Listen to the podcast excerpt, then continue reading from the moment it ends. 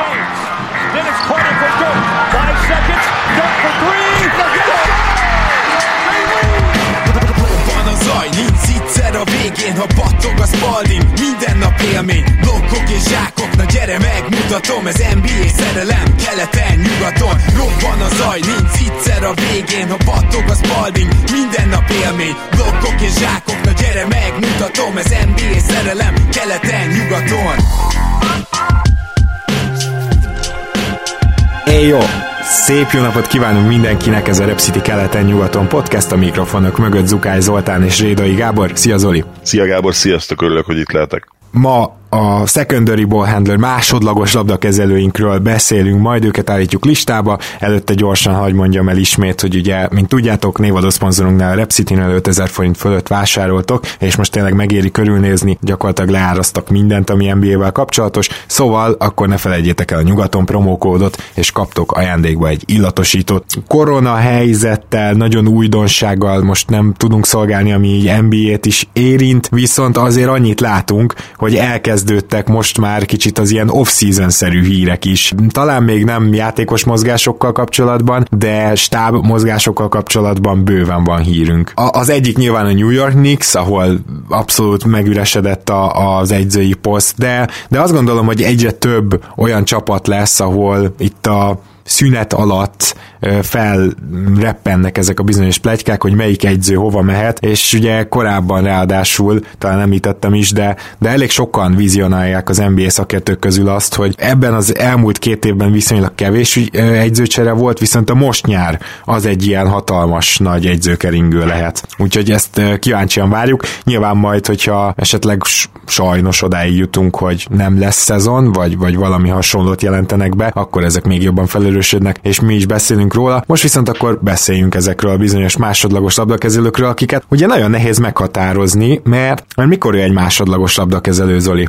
Nyilván itt a legfontosabb az, hogy tehetséges legyen, és el is fogadja a szerepét. Ideális esetben a legjobb másodlagos labdakezelők, én azt mondanám, hogy azok, akik tehetség alapján akár első számú labdakezelők is lehetnének. Nincs nagyon nagy egójuk, és természetesen a, talán a legfontosabb, hogy, hogy labda nélkül is jók legyenek, jól tudjanak helyezkedni, jó spot-up shooterek legyenek. Az én első tíremben két játékos lesz, akire minden szóró szóra igaz abból, amit elmondtam. Na, ez már is izgalmas, mert nálam csak egyetlen egy játékos van az első tírben, úgyhogy, úgyhogy ez egy teljesen különálló tír. Én úgy fogtam meg, hogy ugye gyakorlatilag a secondary ballhandleröknek képesnek kell lenni, amikor az első számú labdakezelőnél van a labda, akkor jó off the ball játékosnak lenni támadásban, ezért náluk már jobban felértékelődik az, hogy tud-e triplát dobni például, vagy nem. Még ez azért a first ballhandlereknek sokkal többször megbocsájtottuk, hogy esetleg nem. A védekezésük is jobban felértékelődik egy picit, és éppen ezért, amikor ugye nem ők a, az első számú labdakezelők, akkor ők tulajdonképpen talán a legtehetségesebbeket kivéve kimondhatjuk, hogy ideiglenesen kiegészítő szerepre is képesek. Tehát ők valahogy egyszerre kiegészítők nálam, és egyszerre akár first ball handlerek is tudnak lenni, és ilyen szempontból vizsgáltam meg, és már azért is kíváncsian várom a te első tíredet, mert nálam egyedül Kawhi Leonard van itt, ugyanis ő az egyetlen olyan játék, játékos, aki secondary ballhandlerként is a csapat legjobbja lehet szerintem egy bajnok esélyes csapatban. Nálam ez két játékos is igaz, és egyébként szerintem tök érdekes, de kíváncsi leszek, hogy egyet értesz majd ezzel. Nálam pont egyébként Kawai csapattársa is még ide kívánkozott, ugye Paul George, hihetetlen különleges az idei Clippers, és a temérdek ok közül, amiért sajnálom, hogy az idei szezon felfüggesztették, az egyik, az pont ők, mert annyira megnéztem volna, hogy a play hogyan tud működni ez, a, ez az igazából irányító nélküli rendszer, sőt, igazából elsődleges, igazi, természetes ball handler nélküli rendszer, de talán pont így, hogy van két ilyen csávod, mint ez a kettő, akik pont azokon a posztokon játszanak, ahol talán a legfontosabb, meg a legelőnyösebb a sztárod van a mai NBA-ben, és mindegyik azért tud egy kicsit szervezni, mind a kettő önzetlen, független attól, hogy nem átlagolnak 6-7 asszisztot, mindegyik tud off the ball játszani, mind a kettő elite shooter, és amikor arra van szükség, többek között pont azért, mert nem pumpálják rommá a labdát, mint egy, mint egy Harden vagy egy Westbrook, vagy akár egy Luka Doncic, védekezésben is tudnak mozgosítani olyan energiákat, amiket a mai NBA-ben hát talán már nem is divat megtenni, még adott esetben a play sem, bár nyilván azért ott azért ez megváltozik. Na most én úgy érzem, hogy van egy minőségi különbség kettejük között, és uh, például arra is alapozhatnám nyilván az érvelésemet, hogy Paul George-ot láttuk az OKC-ben, abban a szerepben, hogy ő a legjobb játékos, de ő a secondary ball handler, ugye ez megtörtént tavaly, és az nem volt egy bajnok esélyes csapat, messze nem. De hát persze erre lehet azt mondani, hogy jó, nem voltak elég jók a kiegészítők, csak ez már, ez már egy kicsit necces érvelés, de azt is lehet mondani, hogy nem volt elég jó a first ball handler, Westbrook, és a tavalyi Westbrook az tényleg nem volt valami jó, úgyhogy ezt már erősebb érvnek érzem. Ugyanakkor én, én nem érzem azt, hogy például playoff teljesítményben Paul George meg tud úgy emelni egy csapatot, mint Kawhi Leonard, és hogyha választanom Jó, kéne...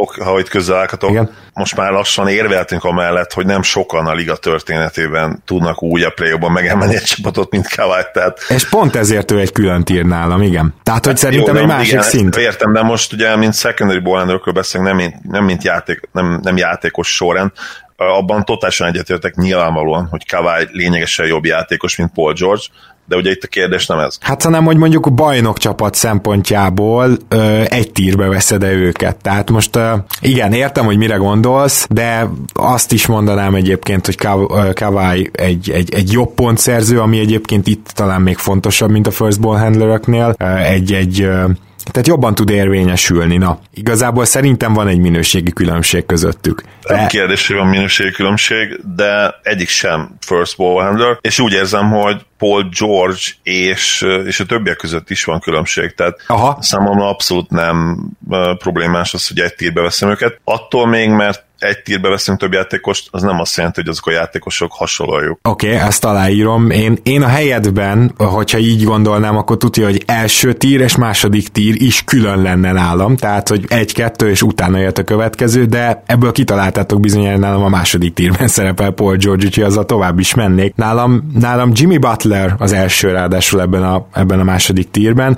tehát ő áll a második helyen. Jimmy Butler, Paul George, Pascal Siakam, Chris Middleton és Victor Oladipo került ide, és senki más. Nálad hogy néz ki ez a bizonyos második tír, akkor ugye Paul George már nem itt szerepel majd.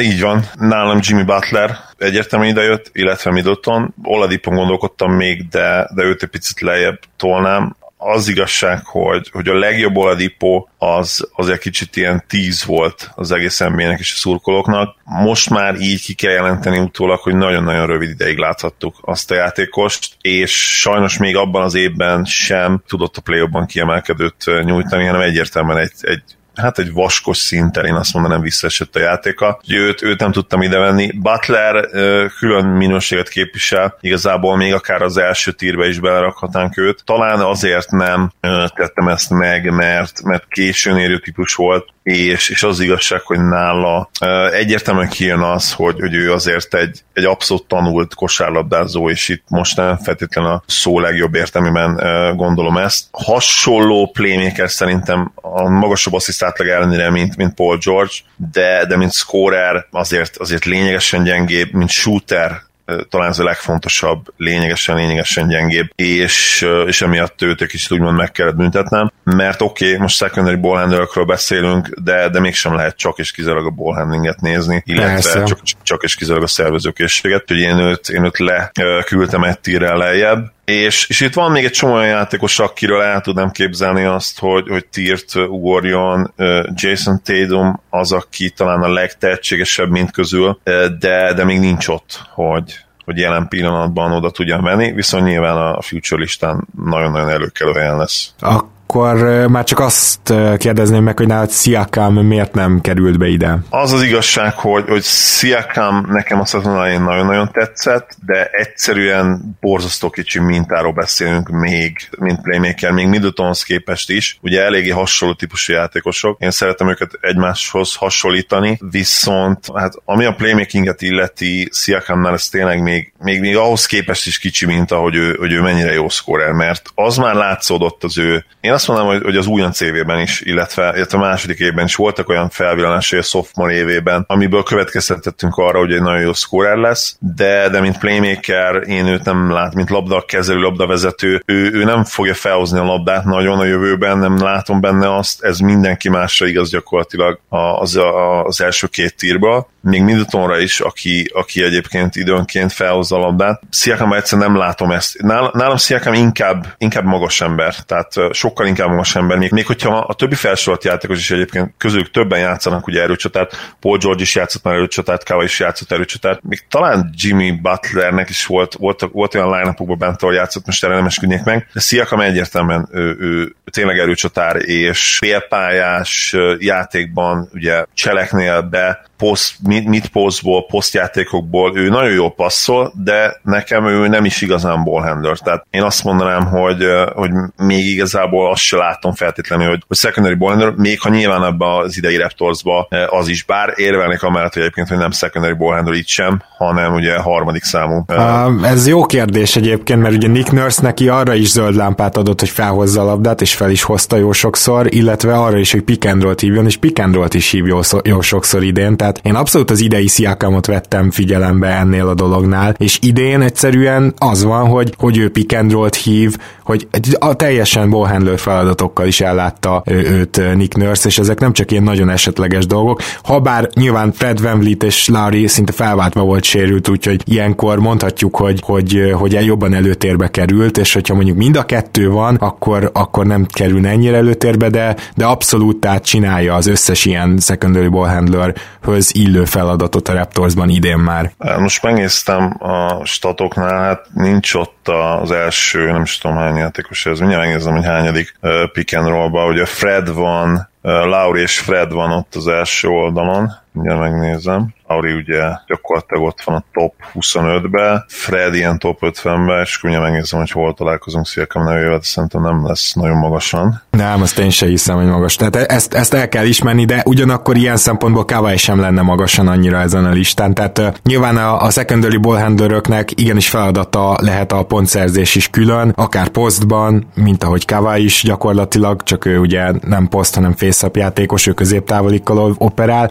Tehát nem, nem biztos, hogy a, a a, pick and roll szűrés a legjobb, de azért fontos tudni, hogy Siakam pick and roll-t is hívhat. Ele egyébként most megnéztem, hogy 8,5 meccsenként, Siakam pedig 3,3, tehát azért, azért óriási különbség van kettő között. Igen, csak az már nem big man és nem kiegészítő szerintem. Tehát azért inkább ezen a listán van a helye, mint bármelyik másik. Uh, igen, egyébként egy átmenet, ez tény, tehát ezt aláírom, hogy ha már választani kell, akkor nyilván, függetlenül attól, hogy erőcsatát játszik, nyilván nem lehet Siakamot big mannek, hiszen Rohedli hármast is rá elvállal, és, és tényleg azért kezeli is a labdát, még ha ugye nem is annyit, mint, mint a két törpe csapattársa, Igen. akik, akik, ugye, akik közül az egyik azért rajta lesz ezen a listán. Abszolút, és, és akkor nekem így hatig ment a történet, akkor jól látom, te Oladipót sem tetted ide, Siakamot sem tetted ide, tehát gyakorlatilag csak Middleton és Butler az, aki Igen. ide tartozott nálad. Nekem a következő tír az, az, egy, az egy hihetetlen tömör tír, mert itt olyan játékosok is vannak, akik ből el tudom képzelni azt, hogy még feljebb lépjenek, sőt, olyan játékos is van, akiből még azt is kinézem egyszer, hogy, hogy első számú ballhandler legyen, és úgy nagyon eredményes legyen a csapata. Uh, itt van ugye a nagyon tehetséges Jason Tatum, akiről beszéltünk, itt van Fred Van Fleet, aki az egyik kedvenc kiegészítő emberem, és nem is tudom, hogy milyen pénzt fog jövőre megkapni. Nagyon-nagyon kíváncsi leszek, hogy mivel ússzátok meg. Én is. mert nem biztos, hogy szép lesz az a szám uh, csapatépítés szempontjából. És uh, ide vettem gyakorlatilag Devin Bookert is, aki ugye idén 7 assziszt felett átlagol, mégsem, én legalábbis nem tudtam rá first ball tekinteni, lehet, hogy sokan ezzel nem értettek egyet. Itt van az a, az a Gordon Hayward is nálam, aki, aki hát ragyogó second ball handler volt a, a jazzes évek alatt, és, és a legjobb éve, mielőtt ugye a az átigazolt, az, az egy egészen brutális All-Star szintén is jobb szezon volt, én azt mondanám. Ide vettem ugye Brogdont is természetesen, illetve egyik kedvencemet Bogdan Bogdanovicsot, akit megmondom őszintén, ha, ha szigorúan ball handling skilleket néznénk, játékintelligenciát, passzkészséget, akkor legszívesebben a második tírbe raktam volna, de hát jelen pillanatban nem lehetett. Ide vettem még ugye a másik fiatal tehetséget Télum mellett, aki az egyik legjobb secondary ballhandler most a ligában, Shai Gilgis Alexandert, aki, aki annyira alulértéket volt talán tavaly, meg az idei elején, hogy most már kicsit túlértéket lett. Én olvastam olyan véleményeket róla, hogy, hogy szupersztár meg MVP jelölt, én ezt abszolút nem látom benne. Ahhoz ő szerintem egy picit nyers, és nem, nem elég kiforrott ezen a ponton sem, viszont, viszont egyértelműen All-Star, Future All-Star a srác, és többszörös All-Star, oda lőném most be a ceilinget, aztán lehet, hogy egy rám majd. És én megmondom őszintén, hogy, hogy John Murray-t is ide vettem, ugye nagyon sok Nuggets mérkőzés nézek, az az igazság, hogy a legjobbja, amikor ő tényleg a legjobbját nyújtja, erről nagyon sokat beszéltünk, az, az brutális minőség, és igen, elsősorban persze, mint scorer, de, de én játékszervezőként is azt érzem benne, hogy, hogy legalább a, a secondary ballhandler, és egy nagyon jó secondary ballhandler ceiling az benne van, hogyha még egy picit fejlődik. Jelen pillanatban inkább, ez egyértelmű, erről beszélgettünk, inkább a, a pontszerzésre koncentrál. És te Oladipót akkor nem vetted ide gyakorlatilag ebbe a tírbe de, se? De Oladipo is itt van. Oladipo is ebben a tírben van, illetve itt van még Marcus Smart is, akin én nagyon sokat gondolkodtam, hogy még lejjebb kéne tolni, de, de az igazság, hogy, hogy mint, ugye ő elég sokat is hozza fel most már a labdát a Celticsben, és, és off the ball nagyon-nagyon jó idén. Pull triplákat is láttunk tőle, tehát sokszor úgy is elvállalja, de, de a triplája idén nagyon-nagyon jó, és, és nyilvánvalóan mindig roleplayer marad majd, de, de ilyen szuper roleplayer, és, és mindenképpen megérdemelte, hogy ebbe a tírbe rakjam. Na hát neked ez nagyon uh, szép nagy tír azért. így van. Uh, rengeteg játékos van itt egyébként, még McCallumot is ide vettem, mert McCallumban is látom azt egyébként, hogy egy rossz csapat, akár első számú ballhandler legyen, nyilván reméljük, hogy soha nem fog ez megtörténni, mert az a csapat garantáltan nem nyer sok mérkőzést, de, de nekem ezek, ezek a játékosok, mint, mint, mint secondary ballhandlerök a, a mostani kritériumunk alapján nagyon hasonlóak, és, és megmondom, hogy nem nagyon tudtam őket, nem, nem tudtam különbséget tenni közöttük. Nyilván könnyen lehetne, hogyha más kritériumokat is megnézünk. Ugye, ha a scorerként nézünk rájuk, akkor de, igen, is de szerintem fejlődni. nyugodtan lehet, mert most ha össze, összehatást nézed úgymond, és mondjuk azt mondod, hogy Booker rohadt jó scorer, és ezt kiemeli, azt szerintem egy jogos érv, de közben meg akkor nyilván ellent mondana, vagy, vagy én rögtön hoznám ellenérvként, hogy akkor a védekezését is nézzük meg. Ami meg lehet, hogy visszarántaná. Tehát nyilván ez is számít egy secondary ball handlernél, már jobban is számít gyakorlatilag, mint egy first Bucksnél. Ebben ugye nem, már a múltkor se értettünk feltétlenül egyet, hogy mennyire súlyozik a védekezést. Én itt sem súlyozom annyira, én tudom és értem, amit mondasz, tehát nyilvánvalóan fontos a védekezés, amikor főleg ugye, hogy a listánkat úgy kezdtük, ugye, hogy az elsődleges ballhandlerek, akikből tényleg kinézed azt, és el, el is fogadott tőlük, hogy, hogy védekezésben esetleg lazsájának, mert olyan hatalmas tereket rakunk rájuk támadásban. Viszont én úgy érzem, hogy a mai NBA ezért két ilyen periméter, és általában ugye periméter játékosokról beszélünk, akár kettő ilyet is elbír, akik főleg, hogyha közülük a második legalább tud védekezni, csak maximum kibekapcsolja, amikor kell éppen egy playoff párharcban. És hogyha ugye arra, annak a, kontextusában gondolkodunk, hogy bajnokság és hogy egy nagyon jó csapatot akarsz, akkor én valószínűleg inkább úgy építeni csapatot, hogy két ilyen játékos is elbír, és akkor próbálok egy, egy olyan magas embert, aki Rómát tudja váltani magát, abszolút nem igényli a labdát, és, és a magasabb posztokon egy ilyen játékos rakok melléjük, és szerintem a mérleg nyelve inkább pozitívba fog átfordulni, hogyha nem feltétlenül büntetem meg mondjuk ezt a secondary ball azért, mert nem annyira jó védő, mm-hmm. hogyha egyébként támadásban tökéletesé teszi a csapatomat. Igen, igen, ez egy filozófia filozófiai különbség, és tök jó, hogy ezt így elmondtad, mert ez szerint sokkal jobban érthető is a, a listád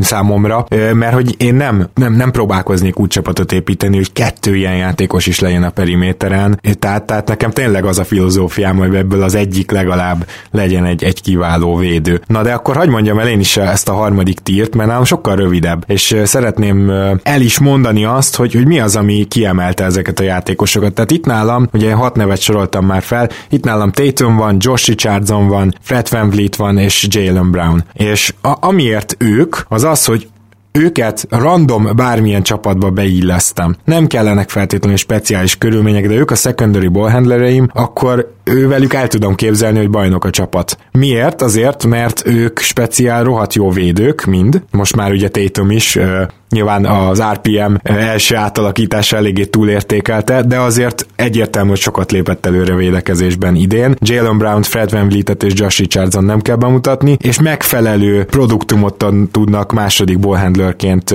nyújtani mellé. Tehát most, most mondok egy példát, hogyha egy bármelyiket Middletonnal kicserélnéd a Bucksba, a Bucks még ugyanúgy bajnok esélyes lenne. De nem biztos, hogy ezt el tudnám mondani a következő tíremről. Ott kifejezetten inkább meg csillagozott játékosaim vannak, és nekem ez lesz az a hatalmas tír, ami nálad már, már sok, név megem, sok nevet megemlítettél ebből. Aki Jalen Brown alatt van, lehet, hogy összességében kicsit jobb játékos, de abba biztos vagyok, hogy, hogy ezeknél tényleg speciális körülmény kell, hogy ők lehessenek a bajnok csapatod második ballhandlerei. Nem tudom, eddig eh, bármire akarsz reagálni esetleg? Igen, az jutott eszembe, hogy picit akkor még én is még megkérdeznek arról, hogy ha, ha bárhol beillesztető játékosokat nézel, akkor viszont lehet, hogy egy nagyobb tírnek kellene lenni, mert hát van itt tényleg több tucat olyan név gyakorlatilag, akit be tudnál illeszteni egy nagyon jó csapatba, nyilván, hogyha, hogyha az a cél, hogy, hogy minél jobb játékosokat válasz ezek közül, akkor persze le tudod rövidíteni ezt a tírt, és teljesen értem is, hogy miért rövidebb, viszont, viszont a sokoldalúság az pedig nagyon-nagyon sokukra igaz. És Ez igaz, tehát vegyünk egy konkrét példát mondjuk, aki nálad elől volt, Bogdan Bogdanovics. Hogy nálam miért nincs ebbe a tírbe Bogdan Bogdanovics, akkor azt elmondom. Én a következőben van, de igazából ott úgy is végig fogok menni ezeken a neveken, de őt így kiemelném, hogy azért, mert Bogdan inkább ott kezdeném, hogy ő valószínűleg támadásban elbírná a second ball handler szerepét. De én azt gondolom, hogy ő védekezésben egy bajnokcsapatban elképzelhető. Nem azt mondom, hogy biztos, de elképzelhető, hogy már gyenge láncem lenne azokhoz képest, akiket felsoroltam. Egy Jalen Brownhoz, Fred Van Vliethez, Josh Richardsonhoz vagy Jason Tatumhoz képest. És én jelenleg így is gondolom, hogy, hogy hozzájuk képest egyértelműen egy, egy, egy szinten lejjebb lenne, miközben ballhandlingben, szervezésben azért nem rakom egy szinten följebb, mert nyilvánvalóan jobb szervező Tatumnál, de Tatum viszont annyival több pontot dob, annyival jobb pontszerző, hogy, hogy a támadás összteljesítményük, ha ez így érthető, az, az nem különbözne nagyon, sőt lehet, hogy Tatum javára billegne a, mér, billenne a mérleg. Tehát összteljesítményben egyszerűen nem vagyok benne biztos, hogy Bogdan Bogdan Ivanovicsot bárhol be tudom illeszteni, mert egy közepes kevédő vagy az alatti, és ez, ez jobban bántaná szerintem a csapatodat. Úgyhogy ezért egy tíre lejjebb van, és meg a megcsillagozottak között. Közben szerintem jobb védő egyébként Bogdánról tudni kell azt, hogy erről beszéltünk talán múltkor, hogy, hogy meglepően durva wingspanje van. Nagyon durva, de ő kinézetre is nagyon durva, tehát olyan, mintha állóhelybe megvakarná a térdét. Igen, és idén egyébként pozitív védekezésben abszolút abba a Kingsben, amelyik egyébként nem remekel ebben, úgyhogy uh, nyilván DRPM, bár most már azért szerintem nem, nem muszáj annyi zajról beszélni, mint ugye a legelején. Minden esetre persze uh, azt hozzá kell tenni nála, hogy, hogy soha nem láttuk olyan közegben, az NBA-ben, ahol, ahol egy élcsapatban játszott. Én ezért is reménykedem abban, hogy esetleg őt még látom Dallasban. Ha, ha ugye nem jön össze nagyon álom szenárió, amit nem is mondok most. Inkább ne jinxeld el. Nem akarom meg jinxelni, hát bár lenne mit eljinxelni, úgyhogy uh, én persze értelek, tehát uh, nem akarok annyira nagy Eurohomer lenni most, uh, de, de mondjuk Bogdánt én speciál azért is raktam ebbe a tírbe. Sok olyan játékos, aki egyébként nyilvánvalóan jobb nála jelen pillanatban, vagy legalábbis meg tudtuk nézni nagyobb szerepben, és Bogdáról mert még nem tudjuk, hogy milyen lenne egy nagyobb szerepben, mondjuk egy tényleg második számú opcióként, de, de szerintem egyébként nem lenne rossz. Mm, jó, én viszont akkor elmondanám, hogy az én hatalmas tírem, ami a negyedik, az hogy néz ki, és akkor csak egy-egy megjegyzés a játékosokhoz. 11. helyen Bradley Beal, aki például nyilvánvalóan jobb játékos az előző tír bármelyik kénél támadásban, ugyanakkor erről beszéltünk, hogy őt inkább first ball handlerként néztük most meg. Másodlagos ballhandlerként azt gondolom, hogy egy nagyon jó, jól védekező első ballhandler kell köré, ő, ő jó off the ball játékos, és nem is büntettem volna meg annyira, de az idei statjai azok nagyon durvák, tehát a posztja legrosszabb védője idén, és, és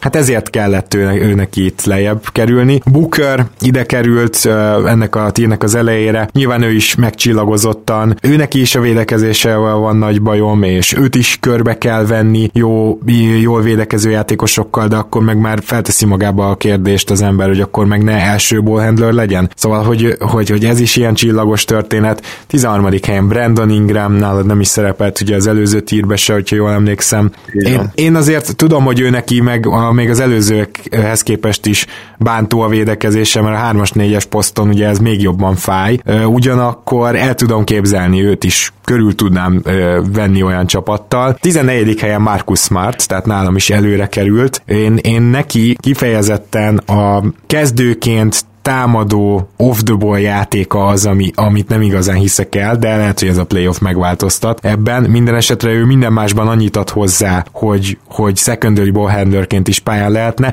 Egyébként nem olyan könnyű Smartot elképzelni, és erre kérlek reagálj is. Tehát azért a Celticsben annyi ilyen secondary ball handler van Kemba mellett, hogy, hogy, hogy nem is olyan könnyű elképzelni most egy olyan csapatba, ahol ő ezt a szerepet megkapja, de mondjuk ki cserélt ki Middletonnal. lehet, lehet, hogy az nem állna jól Smartnak. Hát az biztos, hogy beugran a majom a vízbe, hogy mondani igen. szokták, mert igen, tehát Smart nagyon-nagyon, érti, nagyon-nagyon értékes a jelenlegi celtics de úgymond tényleg ebből a szempontból könnyű dolga van, hogy nem kell akkor a tereket magára vennie, mint mondjuk egy, egy Bugsban kellene például. Tehát még, még az a Jalen Brown is, akit én nem is igazán regisztrálnék úgymond egyelőre, mint egy, mint egy ballhandler, pedig egyébként van neki is azért elég jó kosárikúja, és szerintem lehetne belőle valamikor secondary ballhandler, hát jelen meg... például nyilvánvalóan nem az. De Irving mellett volt is, és szerintem épp ezért mondhatjuk, hogy az mert már egy évvel korábban viszont volt.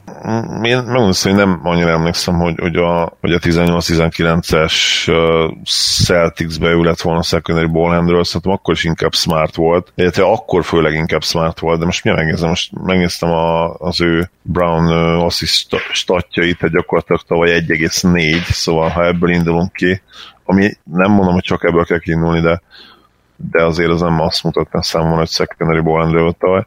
Nézzük meg akkor Marcus Smartot. Szerintem az olyan öt körül lesz. Így Igen, né- négy felett volt tavaly, tehát én azt mondanám, hogy azért tavaly egyértelműen Marcus Smart volt az a Igen, csak ő a padról jött, miközben Jalen Brown kezdett, nem, szóval ebből is indultam ki. Nem, kezdett tavaly.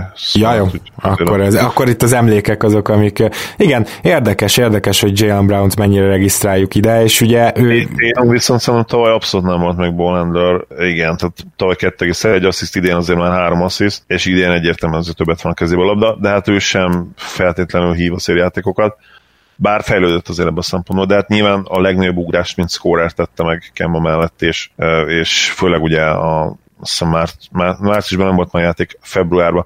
Igen. A, fe, a februári hónapja az, az szenzációs volt. Az brutál volt. Jó, hát igen, tehát ezen tényleg el lehetne vitatkozni, hogy például akkor mondjuk egy Jalen Brown-t mennyire vehetünk ide, mert, mert azt látjuk, hogy le tudja ütni a labdát, azt is látjuk, hogy tud pontot szerezni magának, ami azért egy secondary ball handlernek ugye eléggé jó, fontos tulajdonsága. Én, én sem ennyire én azt mondanám, tehát én, én nem, rak, nem is raktam le, nem is raktam le erre a listára még jelen pillanatban, akkor, akkor már inkább én azt mondanám, hogy, hogy egy, egy Justice Winslow sokkal inkább nekem ő, ő, ő bekerült a legutolsó tírembe, illetve odaírtam őt így lábjegyzetként. Egy, ott is nagyon kicsi a minta az a baj, tehát egy, egy olyan igazi playmaking szezonja volt eddig az előző, hmm. ahol úgy megmutatta magát, mint olyan játékos, aki tényleg uh, komoly, komoly ballhandler, komoly playmaker is lehetne majd, ugye mindig nagyon fiatal 23 éves, azt hiszem.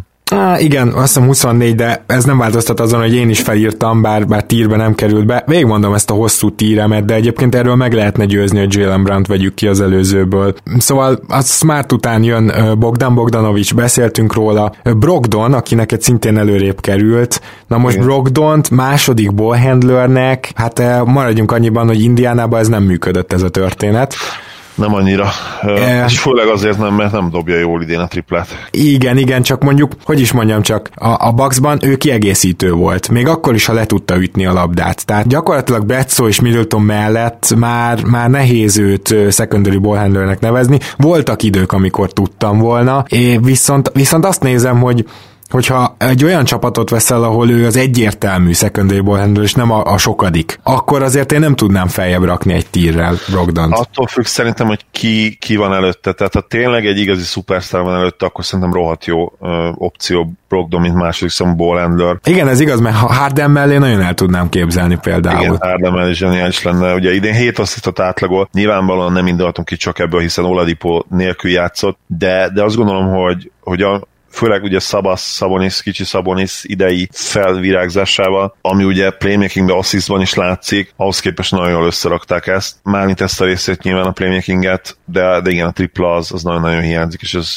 gyakorlatilag érthetetlen, hogy miért van neki ennyire bedeszkezve idén egy gyűrű. Nagyon kíváncsi leszek, hogy hosszú távon hogyan működhet az Oladipo dinamika vele, velük kettőjükkel, mert hát azért elég komoly szerződést raktak Brogdon elé. Aztán jön Harrison Barnes, akit nem, nem nagyon említettél meg, ő nála. Én is sokat gondolkoztam, ugyanis. Egyszerűen azon kell nála elgondolkozni, hogy ő most kiegészítő, vagy, vagy secondary ball handler, mert ugye azért ő még most is a Kingsben meccsek végén megkapja a labdát, és ájzózik, egy-egyezik, ami rengeteg secondary ball handlerünkről egyébként elmondható, nem csak Kawai-ról, hanem Tatumékról is, és, és ebben, ebben, ebben teljesen rendben van. Mondjuk szervezni ő aztán nem igazán tud, de attól még abszolút kezeli a labdát, és, és, és nem is hatástalan ebben a tekintetben, a meccs nagy részében viszont jelenleg inkább kiegészítő, és, és nagyon nehéz megmondani, mert egyébként egy, én jó védőnek tartom, nem, nem extrának, de jó védőnek, tehát hogy vannak olyan tulajdonságai, amivel,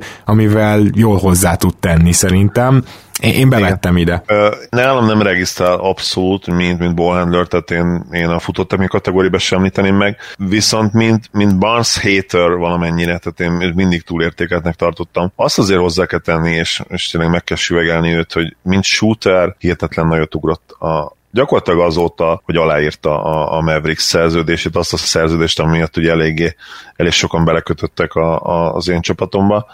És az igazság, hogy ő, ő azért egy gyönyörű tank commander volt nekünk.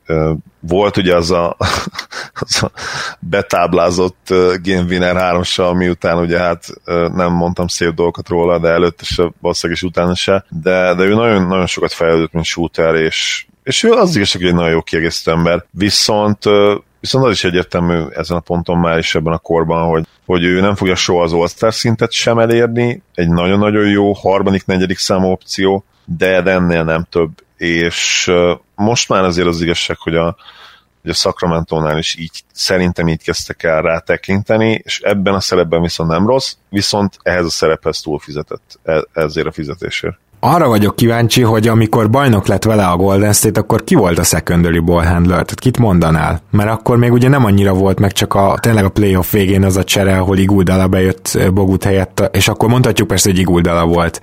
Mert akkor ráadásul Draymond akkor már egyértelműen big man volt, de, de nem Barnes volt végül is?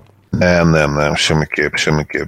Barnes a, a Warriorsban egy még inkább, még az utána lévőnél is roleplayer roleplayer volt. Ugye, hát, még a Dallasban egyébként építettek rá, tehát nem is mondhatjuk. Nálatok biztos, hogy secondary wall handler volt, ez, igen, az kétségtelen. Hát attól fel ugye, hogyan tekintesz, tehát scorerként, még azt is mondom, hogy első számú scorer volt, hát bizonyos az... években, okay. tehát az tök egyértelmű, de mondjuk a labda nem az ő kezébe volt feltétlenül. Na, nagyon érdekes egyébként, mert itt is látszik, hogy azért több, több szempontból is megfoghatnánk ezt az egész kérdéskört, hogy a ball handler az ki, ki a ballhandler, aki, aki kezeli a labdát, nálam az, aki felhozza. Barnes ezt gyakorlatilag soha nem tette meg, úgyhogy, úgyhogy nálam emiatt nem regisztrál. Egyébként visszatérve a kérdésedre, Raymond volt szerintem akkor már, ha 14-15-ről beszélünk, Igen. akkor már valószínűleg ő volt, mert abban az évben Meggyőzhető vagyok. Őt, őt ki, úgymond, és és akkor ugye ezt sokan talán nem tudják, de, de nem kör zsenialitása volt ez feltétlenül, hanem kiesett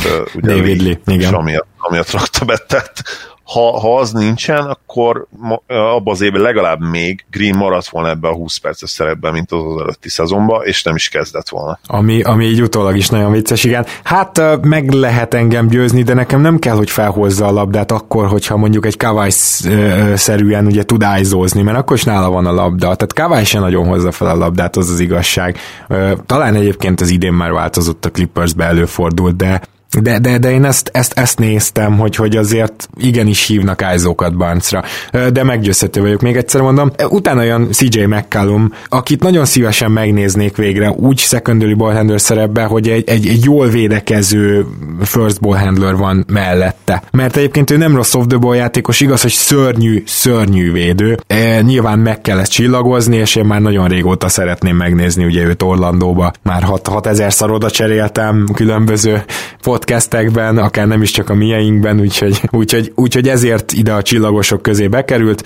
Tobias Harris szintén bekerült, ha bár ugye az érdekes, hogy tavaly a Clippers-t megnézhettük úgy, hogy Tobias Harris-szel, mint secondary ballhandlerrel mire megy, és azért az nem tűnt feltétlenül bajnok esélyes csapatnak, csak hát az volt a gond, hogy, hogy nem igazán volt ott megfelelő first ballhandler sem, úgyhogy itt nagyon csillagos körülmények között el tudom képzelni, és, és nagyon érdekes, hogyha mondjuk Josh Richardson kiesne most a Filiből, akkor megnézhetnénk Tobias harris ebbe a szerepbe, hogyha mondjuk egy Richardson sérülés lenne, aztán lehet, hogy azt mondanám, hogy akkor ide a csillagosok közé sem kerül be. Gordon Hayward is ide kerül sikerült csak, akinél egyszerűen várok még. Ebben az évben volt kétszer 20 napja, amikor emlékeztetett a régi önmagára. Ő, ő azért feljebb kell, hogy kerüljön, hogyha, hogyha ez, ez újra visszatér. És akkor itt egy nagyon érdekes, és megkérdezni a véleményed. Felírtam ide Lou Williams-t, mégpedig azért, mert én azt sejtem, hogy, hogy egyáltalán nem lehetetlen, hogy mondjuk ő bekerül a kezdőbe a rájátszás alatt majd.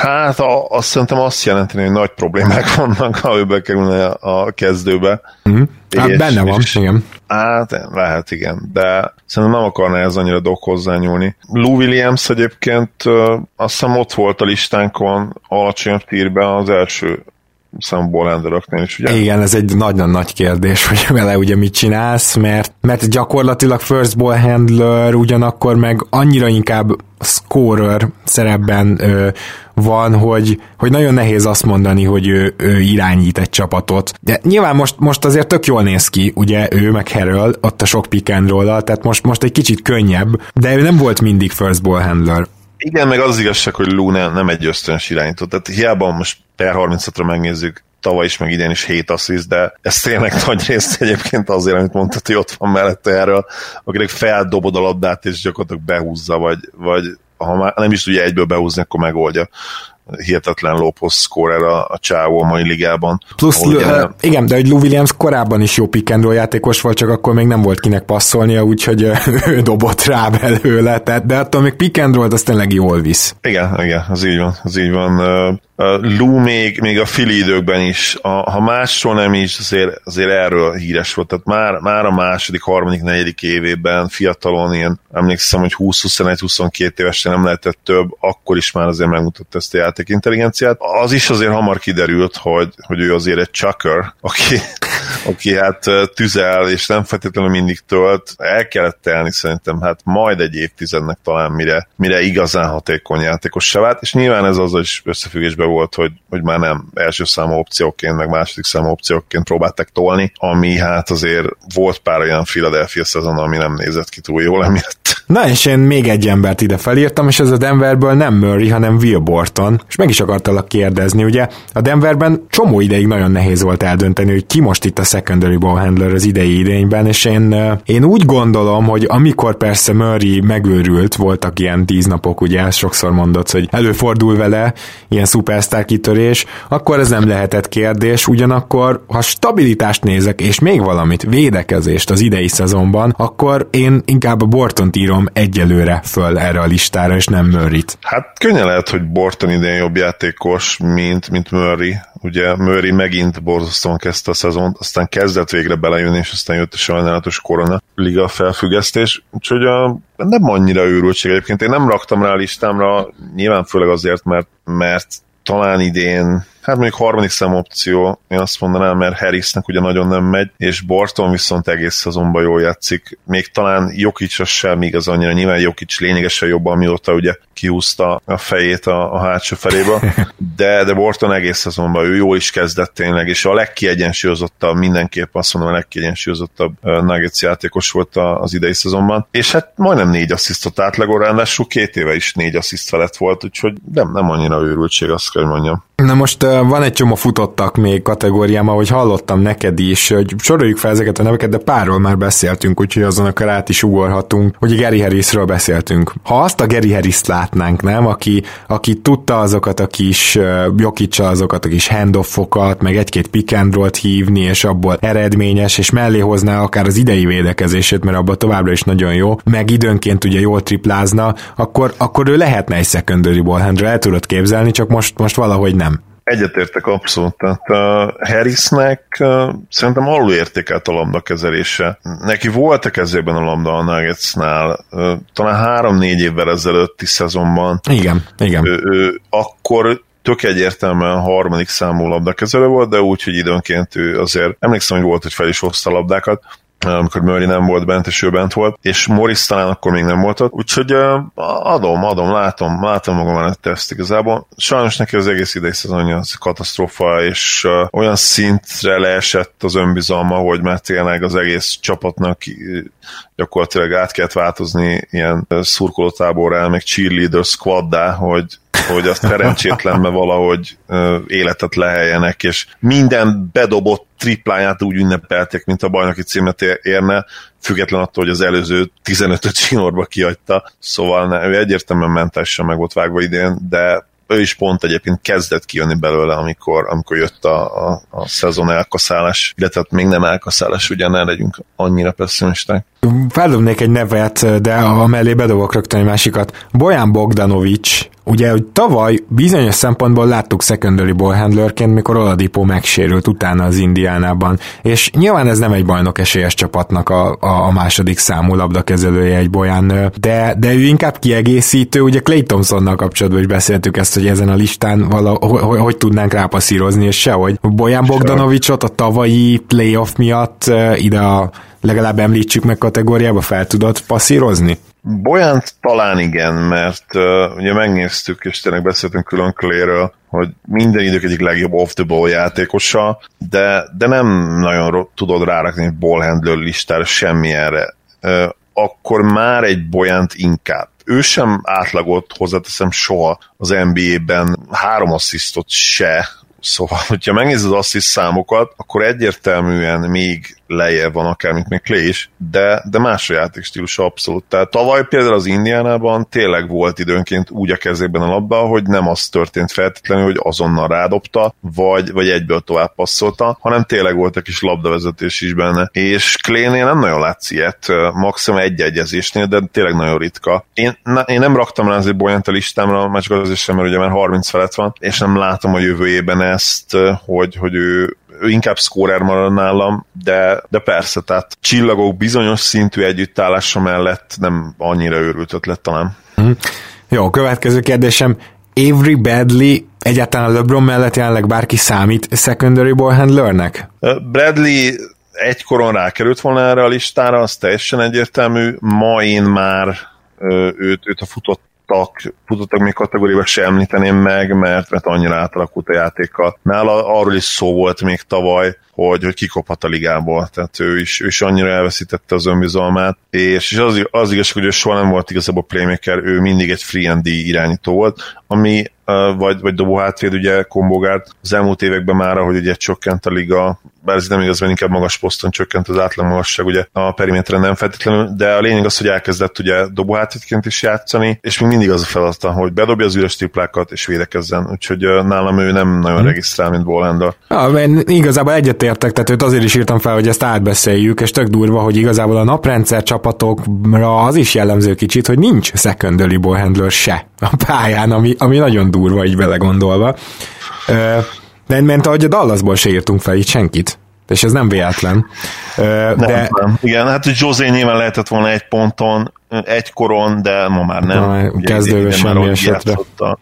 Még, még egy két éve is őt be, beirattuk volna, mert hát ha valamiben zseniális volt, akkor tényleg az a ball handling és a pick and roll, és őt még a védekezése és a, és a relatíve szar, és azért általában szar triplázása ellenére is én azért ide vettem volna pár éve, de hát ma már esélytelen. És akkor nyilván van az a Mike Conley, aki sokáig ugye first ball handler volt, de de az álompozíció neki egy second ball handler lett volna egy sokkal jobb játékos mellett, de hát neki is ez a szezon annyira értékeltetlen, hogy, hogy én ma már őt sem venném le semmilyen listára, mert egyszerűen látnom kell azt, hogy, hogy van-e benne még egyáltalán élet, és... Aha, én is meg akartalak kérdezni Kalniról, tehát ő is itt van az ebbe a beszéljünk róla listámban, és egyetértek, tehát, hogy nem, nem tudom most. most nem, nem. A, akkor már sokkal inkább egy, egy, egy Karis Levert ide vennék, mert neki ugye volt három assziszt feletti, és ő fiatal, és belőle ki is nézem azt, hogy, hogy mondjuk második számú bolendő legyen, bár ugye nehéz lesz ez Durant mellett, főleg amellett a Durant mellett, aki Ahillesből fog visszatérni, és szerintem ez egy picit át fogja alakítani a játékát, tehát neki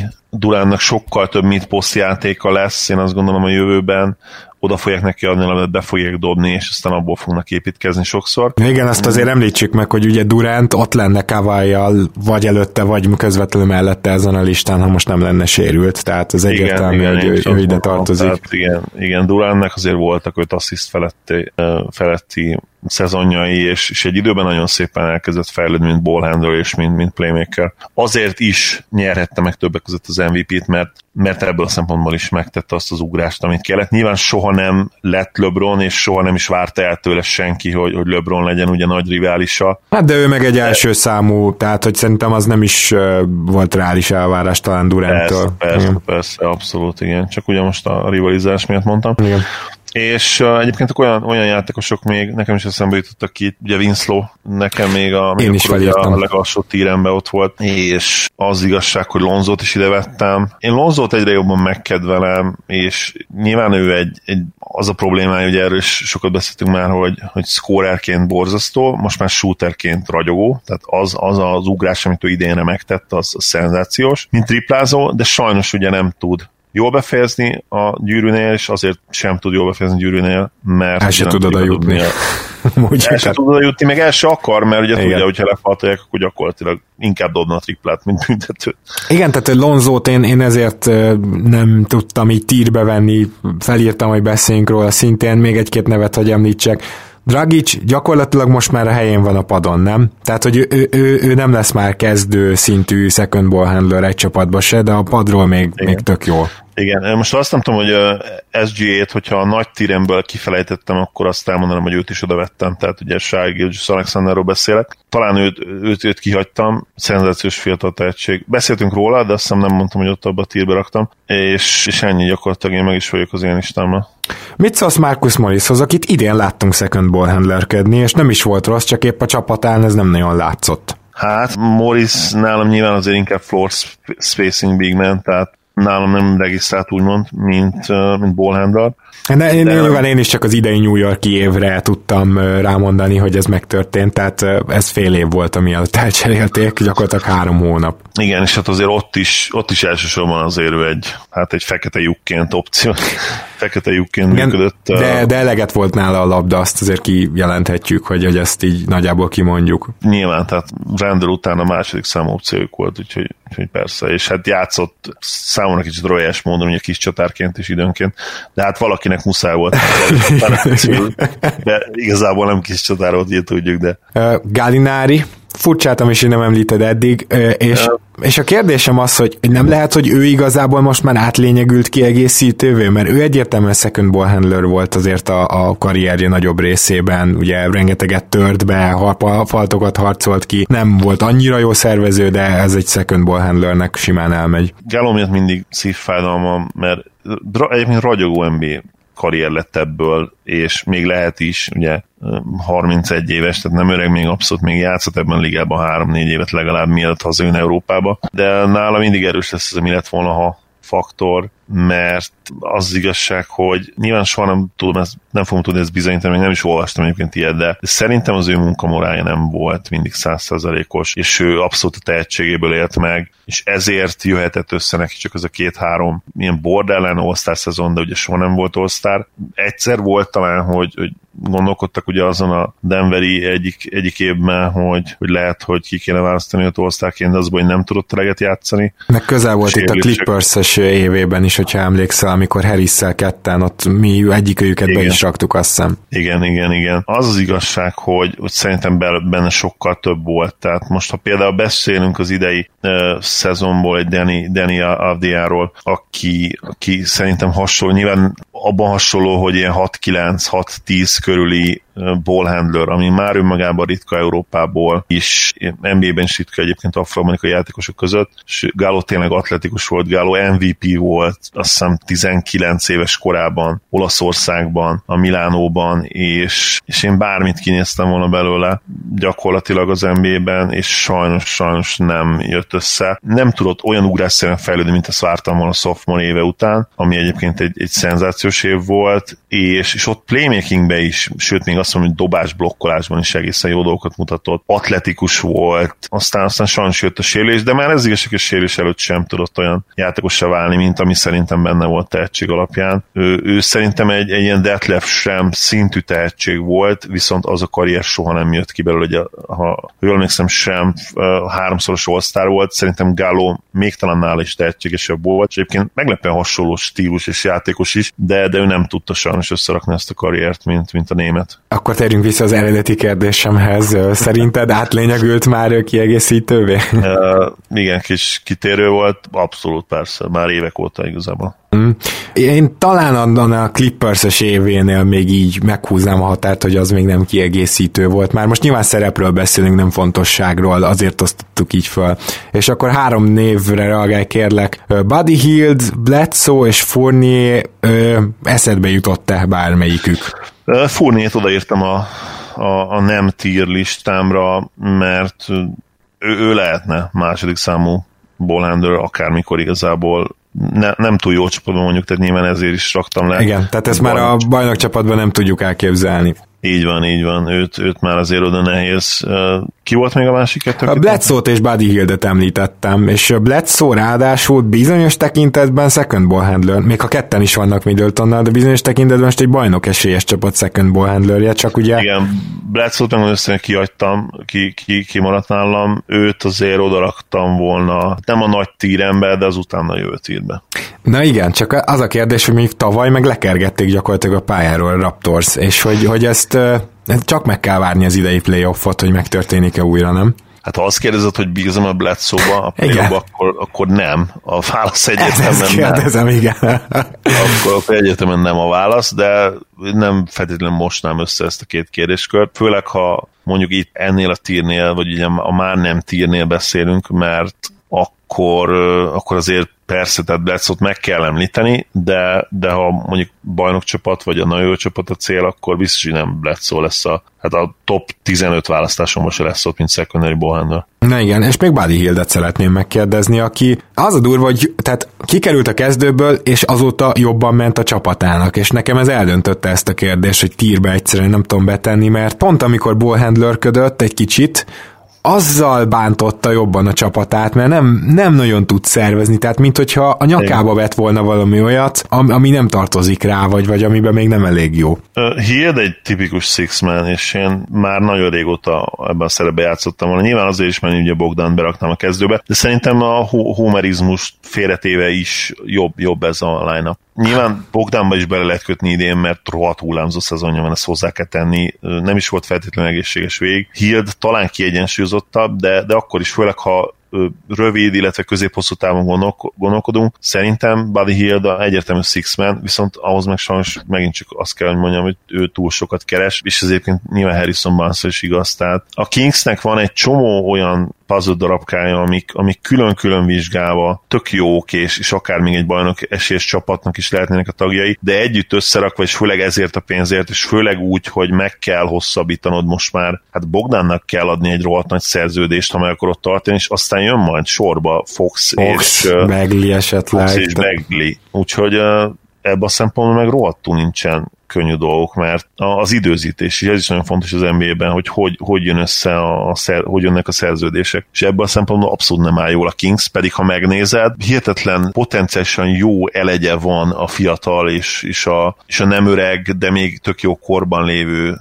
játékosoknak, mint ugye Bogdan vagy Hild. Tehát ők lehetnének bajnok esélyes három év múlva is. Csak az a probléma, hogy payrollba sehogy se fog kijönni ez. Hát igen, az problémás lesz. Meg ugye Hillnél ott van, hogy ő viszont nem csak hogy közepes védő, hanem hogy szar. És ezért is nekem is a Six-Man jobban. Jó, ö, szerintem beszéltünk gyakorlatilag mindenkiről, de hogyha valakit esetleg kiadtunk volna, akit tényleg a szorosan vett első két-három-négy tírbe említettünk volna, vagy ide legalább a, a, az említést megér kategóriába, akkor azt nyugodtan írjátok meg, meg, meg, meg nagyon szívesen reagálok is igazából. Itt ez már egy olyan tír, ahol, ahol nagy az átmenet a kiegészítő és a secondary ballhandlerök között, mi, mi, miközben kevés, talán három-négy olyan játékos van, aki úgy igazán first ball handler is lehetne, és, és mellette second ball handler. Szóval itt lefele van nagyobb átmenet, azt kell, hogy mondjam, vagy a kiegészítők fele. Gyorsan egy jövő listát azért mondjunk, hogy ha a következő mondjuk 5-10 évre kéne választani, akkor kit választanánk. Mert kíváncsi vagyok, hogy Kawhi Leonardot beteted erre a listára, mert nálam ezen is ő az első. Gondolkodtam rajta, igen, tehát itt, itt nála nagyon fontos az, hogy menj, mennyi időre tervezünk. Tehát ha azt mondod, hogy 10 évre tervezünk, akkor Már valószínűleg nem. nem, raknám be egyáltalán, de ha 5 évre, akkor hát persze, akkor nyilván Kawai van az első helyen, e, és itt hajlandó vagyok a saját kritériumomat, kritériumaimat is kicsit megerőszakolni, és azt mondani, hogy persze, tehát a legjobb játékos magasan, és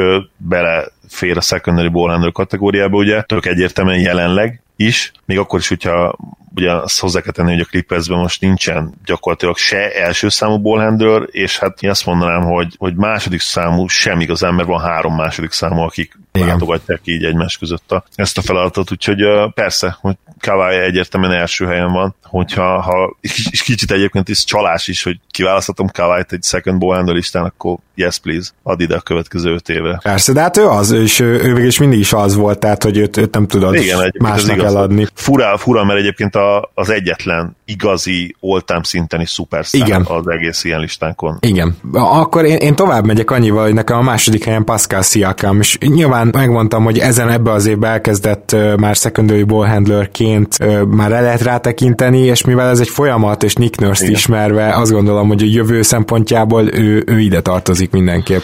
Nekem ötödik helyen van a future listán, de itt már inkább azt mondom, hogy akár második helyre is odarakatod, mert, mert idén, mondom, ebből a szempontból nagyon nagy ugrást tett meg hát főleg, hogy azt nézik, hogy két éve még egy totális roleplayer volt a srác. Igen. Na és ki a harmadik? Vagy akkor kínálod a második, akkor így kérdezem. Nem a második Tédum, egyszerűen annyira meggyőzött ez, ez a... Ez az egy hónap? hónap? Igen, és, és az a potenciál, ami benne van. Tehát én, mint scorer is hihetetlen potenciált látok benne, és, és ő van olyan Jim Rat, van olyan munkamorálja, hogy belőle kinézem, hogy, hogy legalább egy, egy Durant szintű playmaking szintre fel tud élni, tehát ez az, ez az 5-6 assziszt, és én akár a 28-29 pontot is látom már tőle jövőre. Hozzáteszem, hogy neki nehéz dolga lesz a Celticsben, mert ha van csapat, ahol az edző valószínűleg nem feltétlenül erőltetni ezeket az egyértelmű szerepeket, amiket sok edző szeret egyébként, hogy, hogy a legtehetségesebbnek akkor odaadni a labdát, lehet, hogy pont a Celtics lesz az egyébként, ahol erre nem lesz akkor sem feltétlenül esélye, ha ő, ő folytatja az ugrás ugrásszerű fejlődés. Nagyon kíváncsi leszek erre a dinamikára. Igen, De... ez egyébként jó érv, és az ellenérv is jó. Tehát, hogy én nálam Igen. ezért lett csak harmadik, mert, mert hogy Sziakámnál egyértelműen látom azt, hogy le van előtte fektetve az út. Azon kívül Sziakámot nyilván Igen. tehetségesebb ballhandlernek látom egy picit Tatumnál, mondjuk Tatumnak folyamatosabb a mozgása, szóval ez is ilyen szó-szó. Igen, ez nagyon nehéz kérdés. Én, én valószínűleg a ballhandlinget inkább, inkább Tatumnak adnám, de nyilvánvalóan Sziakam sokkal-sokkal jobb atléta, tehát ha és, és a ball handlingnél azért ez is fontos. Igen. Tehát, hogy nem csak, hogy fejben, meg, meg skill, kéz, szem, koordináció készségben mennyire vagy jó, Agilitás hanem, hogy például. Hova, hova tudnak elvinni a lába. Igen. Igen. A, mert hiába van meg a fejedben az, hogy te körbe vezeted a labdát, és körbe cselezel mindenkit, hogyha a tested nem tud elvinni oda arra, arra a szintre. Úgyhogy ez viszont Sziakamnál egyértelműen jobban megvan, úgyhogy, úgyhogy is látom én ezt magam előtt abszolút. Igen, meg, meg Sziakam szerintem jelenleg biztosan jobban lát a pályán Tatumnál, meg akkor is, akkor is mondom ezt, hogyha szerintem Tatumnak van összességében több asszisztja, az, az inkább rendszer szintű, azért ugye ennyire ilyen körbepasszolós rendszer messze nincs a Raptorsnál, tehát ott Igen. nagyon is irányítók vannak. Viszont persze ezt tegyük hozzá, hogy Tatum biztos, hogy, hogy mint jump shooter már most jobb, és mindig is jobb lesz Sziakamnál. Tehát ez egy Igen. ilyen érdekes kérdés. Ki jön nálad? Ja igen, nálad lejjebb került Sziakam, tehát akkor ki jön nálad a harmadik helyen? SG a harmadik oh. helyen nálam. Ja, nálam csak hatodik, ezt, ezt hozzáteszem, tehát nálam csak hatodik akár még első számú bólendőt is kinézik belőle egy ponton, és egyébként pont azért, mert most ugye CP3 kezei alatt tá no radolo essa és ez a két év, amíg még ott lesz szerintem CP Free, mert nem hiszem, hogy elcserélik addig, vagy utána az is lehet, hogy visszavonul, ha leketjek a, a szerződése, nem tudom, már ő eléggé mániákus, tehát lehet, hogy ő 40-ig fogja nyomni, független attól, hogy milyen sérülései voltak. Szóval szerintem ez nagyon jól fog neki jönni SGA-nak, Sájnak hosszú távon, hogy, hogy CP Free ott van most, mert tényleg CP Free az a játékos, aki vagy a karrieredet megakasztja, mert annyira mániákus, viszont ha tényleg a fiatal játékos beadja derekát, és, és aláveti magát úgymond a tábornok minden kérésének, akkor abból rohadtul jól lehet kijönni. És ezt láttuk egyébként korábban azért Kalisonnál is, én azt gondolom mm-hmm. nála is láttuk, tehát borzasztóan megtolta az ő pályafutását is. Szerintem tehetségben nem is feltétlenül lett volna benne annyi Kaliszon. Ugye nagyon hamarabb hagyta most a vallásjogokra hivatkozva, ugye 30 évesen gyakorlatilag, vagy talán még 30 se töltött. Na, 30, igen, igen. Hát, de nagy meglepő volt. pályafutását nagyon megtolta. Igen, és akkor ugye nálam Brogdon a negyedik ezen a listán, és megmondom őszintén, hogy annyira nem vagyok elájúva ettől a listától, de nyilván secondary ballhandler listát csinálunk, úgyhogy Igen. nem feltétlenül lesznek itt future superstárok. Akkor Oladipot például el, el, nem raktad föl. Nem, mert ő már azért közelebb a 30-hoz. Ja, már 26 nem, vagy 7? Nem raktam föl, mert hatodik helyen van nálam, tehát oh. úgy nem raktam föl, hogy nem volt a top 3-ba. Azért nem volt a top 3-ba, mert ahhoz viszont öreg, tehát most ha megint 10 évbe gondolkozunk, 36 éves Oladipot én már nem akarok látni a csapatomba, úgyhogy ez is, ez is itt faktor volt azért. Sáj ebből a szempontból azért sokkal előnyösebb helyzetben van nyilván Tédum még inkább, hát Kawai meg Kawai, tehát ott, ott akár 5 évér is. Ja, megértem persze. Azt, igen. Akkor Billnél is hasonló lehetett, a, mert egyébként ő is 26 éves, tehát hogy ott is hasonlóan gondolkozhattál. Hát igen, meg ugye Bill jelen pillanatban inkább ugye first option, és e, ugye őt az első számú first ball listánkon is magasra raktuk, úgyhogy ide raktam én azért őt a hetedik helyre, de azért, mert ha esetleg lenne egy nála sokkal-sokkal jobb játékoson, aki mellé még ő is beállna sorba, amit ezen a ponton egyébként lehet, hogy szintén nehéz lesz elintézni. Tehát egy Bradley Beal most idén 30 pontot átlagol, neki, ha mondjuk őt elcserélik valahova, jövőre neki nem biztos, hogy könnyű lesz elmagyarázni azt, hogy oké, okay, akkor fiam, most második számú opció vagy, és, és a védekezésben megint le kell menni kutyába, mint egykoron, és most akkor picit kivesszük a kezedből a labdát, szeretném, ha 22 pontot átlagolná, 5 asszisztot, és levennéd az NFL legjobbját minden meccsen. Lehet, hogy azért nézne át, hogy mi a fasz van. Ja, egyetértek, és igen, nekem is egy kicsit hátrébb került ezért Bill. Ugye Shai Alexanderhez még annyit tennék hozzá, hogy egyelőre azért nem látok kiemelkedő skillt nála se a dobá, a betörés az, az ígéretes, ezt elismerem, de az se kiemelkedő, már az atletikus képesség miatt sem, ami szintén nem kiemelkedő, és, és ez a, a passzolási készsége sem kiemelkedő, tehát nem látom azt a skillt, amire majd felépíti a pályafutását, persze rengeteg olyan játékos volt, aki, aki ennyire nem indult jó alapokról, és még, még így is bőven töljebb jutatott, tehát megértek minden optimizmust vele kapcsolatban, csak először látni akarom azt, amivel ő majd igazán érvényesül. Hát ugye én imádom a nagy méretű irányítókat, tehát igazából Sáj nem is feltétlenül irányító jelen pillanat, tehát messze nincs olyan, olyan játékkészsége nyilván, mint egy, mint egy fiatal LeBronnak, vagy egy jelenlegi Lukának. Én ezt értem, de, de hát basszus, azért csak 21 éves és 197 centi és, és a dobása, ami ugye, amiről azt gondolták, hogy abszolút gyengeség lesz, ez képest azért eddig az NBA-ben azért nagyon szépen megáll. Tehát nem egy, nem egy elit sharpshooter, de, de 35% felett stabilan, nem olyan sok kísérlete persze, tehát nyilván megnézi kétszer minden dobóhelyzetre, hogy az neki jó dobóhelyzete, de, de most már oda, idén oda is tud állni, a, a bűnt, oda is tud érni a büntetővonalra, ez nagyon fontos számomra, ötször, öt kísérlete van, 80% felett dob, és persze nem dobjuk hanyat magunkat az assziszt számaitól, viszont alig adja el a labdát, tehát ebben a szempontból szerintem nagyon jó, és, és azért ha megnézed, statisztikailag az ugrás, főleg pontban nyilván azért eléggé, eléggé jelentős a második évre. Ami jó jel, nyilván. Ami nagyon jó jel, és, és hát csak a hatékonyság is egy picit fejlődött, ami még jobb. Tavaly sem volt rossz egyébként liga átlag hatékonyság, idén azért most már liga átlag felett van. Én, én látom azért az All-Start, viszont, viszont azt is tök egyértelműen én legalábbis behúznám azt, hogy ő nem lesz szupersztár, olyan igazán game changer szupersztár soha. Okay, ami, nem, ami nem baj, hát nyilván rohadt kevés van ebből a típusú játékosból mindig a ligában. Devin Booker és Jamal Murray, még rájuk szeretnék rákérdezni, nekem mind a ketten itt vannak ezen a listán, neked felkerültek erre a listára, hogy jövő Fel szempontjából? bekerült hm? mind a kettő, bár hozzáteszem, hogy Murraybe, hát nem biztos, hogy annyira hiszek. Booker jön egyébként nálam a nyolcadik helyen, és, és Murray a kilencediken. Booker ugye 7 asszisztot átlagol jelenleg, de, de még mindig inkább számomra scorer és shooter. Van-e még benne? Tehát ő tud-e még fejlődni? Már például csak ha védekezésbe tudna fejlődni, már az is...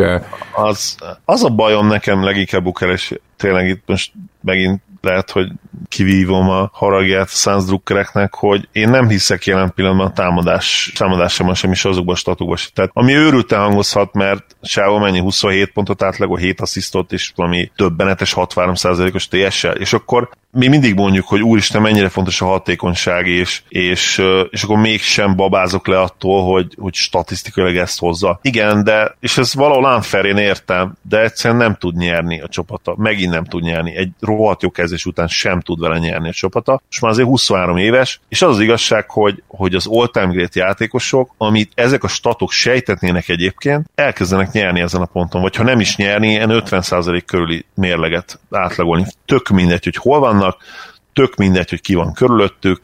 Nézzétek meg, most nem akarok megint lukázni, de nézzétek meg a Mavs-et. A szezon előtt szerintem szinte mindenki azt gondolta, hogy, hogy bo- sőt, mindenki azt mondta, hogy borzasztó kiegészítő személyzet, és már ugye, amikor, amikor képi borzasztóan játszott, akkor is nyertünk, és, és egyszerűen jó volt a csapat mérleg.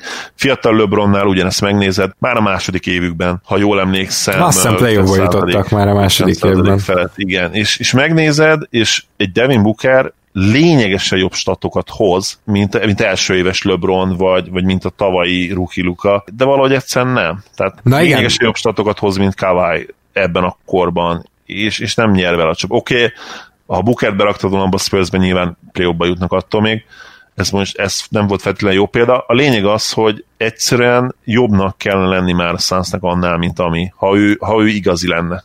Akit nem, én, nem igazán, igazi. akit én igazán azért megbüntettem, és meg se említettem, a Zach Levin. Tehát Igen. Ő, ő, az egyértelmű példám arra, de egyébként DeRozant is ide vehetjük, csak ő idén ugye first ball handler elég egyértelműen a Spursben, de, de amúgy azért ő is inkább egy second ball handler, de főleg Levin az, akivel nem tudom elképzelni a leg csillagozottabb körülmények között sem, hogy ő a second ball handlerem kezdőként, és bajnok a csapatom. Igen, és még ha annyit kiegészítésnek hozzátettek, hogy én mondtam, hogy tök egyértelműen Booker megérdemli az All-Star szezont idén, és igen, de az, az egy más, más dolog, tehát ezek a statokra All-Starnak kellett volna lennie, és már automatikusan ki kellett volna választani őt de, de ez más. Tehát gyakorlatilag itt, itt beszélni kell arról, hogy, hogy a Suns miért nem jó vele egyszerűen. És most már jövőre tényleg, tehát, és ezt elmondta ő is, hogy nincsen most már mire hivatkozni, jövőre egyszerűen muszáj bejutniuk a rájátszásba, meglátjuk. Ma nagyon sok emberről beszéltünk, rengeteg játékosról, ez is egy ilyen különös lista lett olyan szempontból, hogy egyértelmű, hogy, hogy egy Zach Levin például 25-30 nevet soroltunk fel nélkül, hogy megemlítenénk, és ez nem véletlen, szerintem nagyon izgalmas volt ezen végigmenni, Zoli, nagyon szépen köszönöm, hogy itt voltál. Örülök, hogy itt lettem. Szia Gábor, sziasztok! Kedves hallgatók, nektek pedig köszönjük szépen a figyelmet, a támogatást, és jövünk ezen a héten is újra, és most már írtátok,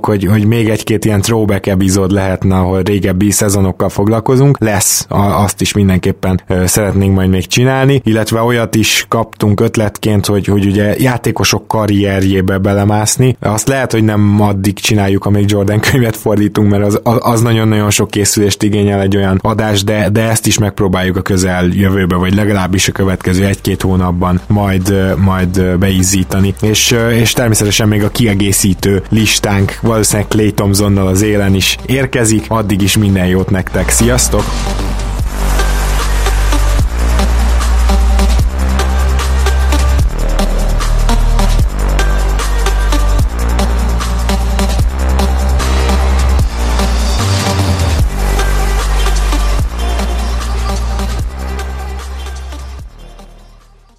Ha más podcastekre is kíváncsi vagy, hallgassd meg a Béton műsor ajánlóját.